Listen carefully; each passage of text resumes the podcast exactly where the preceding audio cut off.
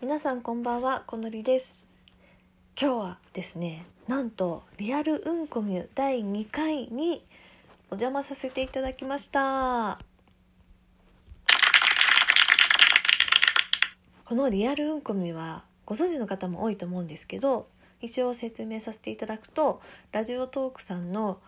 運営をやられている皆さんとあと配信をされてるトーカーの皆さんと一緒に対面でこういろんなお話ができるっていう貴重な場です。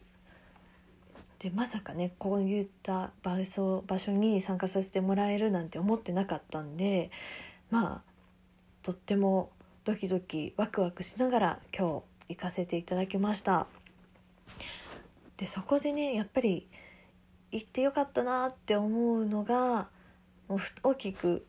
2つあります。で1個目はこうラジオトークを普段こうサービスを作ってくれてる方と直接お会いできたことこれっていうのはやっぱり自分が思っていたよりも楽しいです。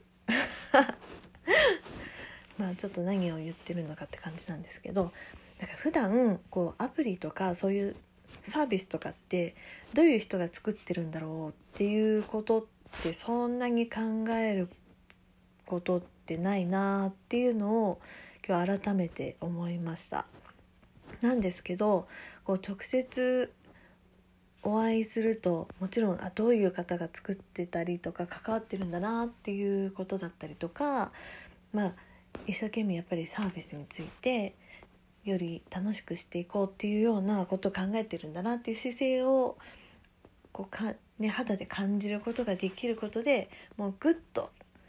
もう親近感も湧くし愛情も湧いてくるっていうところを直接体感できたのはすごい良かったなって思います。であとはもう一個はやっぱりこう普段お会いできない配信されてるトーカーさんたちと会えたっていうところもすごい大きかったですね。なんか私はこれをこのサービス始めて間もないんですけど間の間もないんでもちろんトーカーさんとお会いしたことって今まで全然なかったんですね。だったんですけど今日あの女子会っていうことで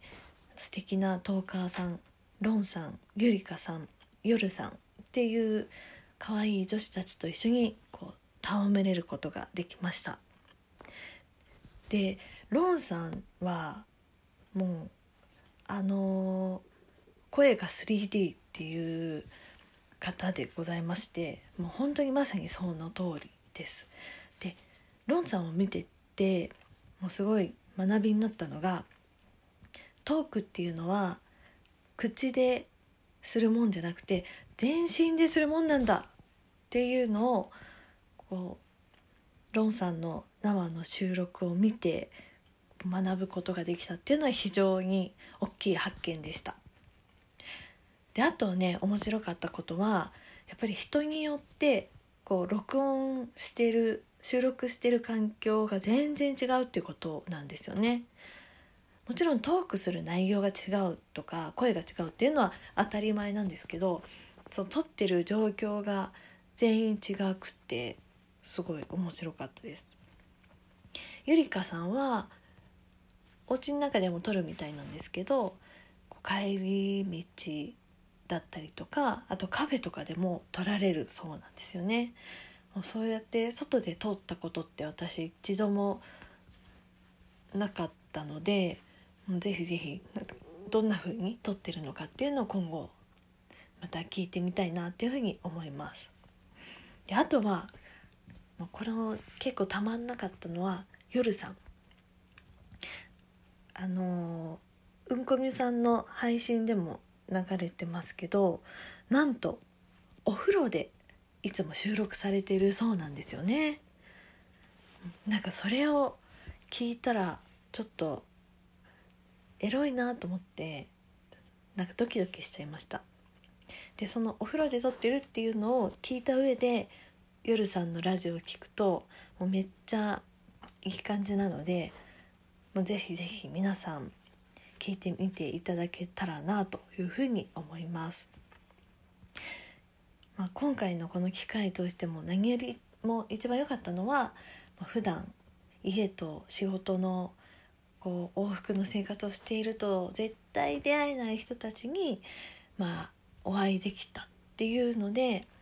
またなんか新しい世界が広がっていきそうでとってもいい経験をさせていただきましたラジオトークさんには引き続きこのリアルうんこみゅっていう場をどんどんやっていっていただけたらなぁととっても嬉しいなというふうに思います。今日は貴重な会に参加させてもらったんでその感想を自分用にとも思って取り留めのないお話させていただきました。それでは今日はこの辺で皆さん良い暮らしを。バイバーイ。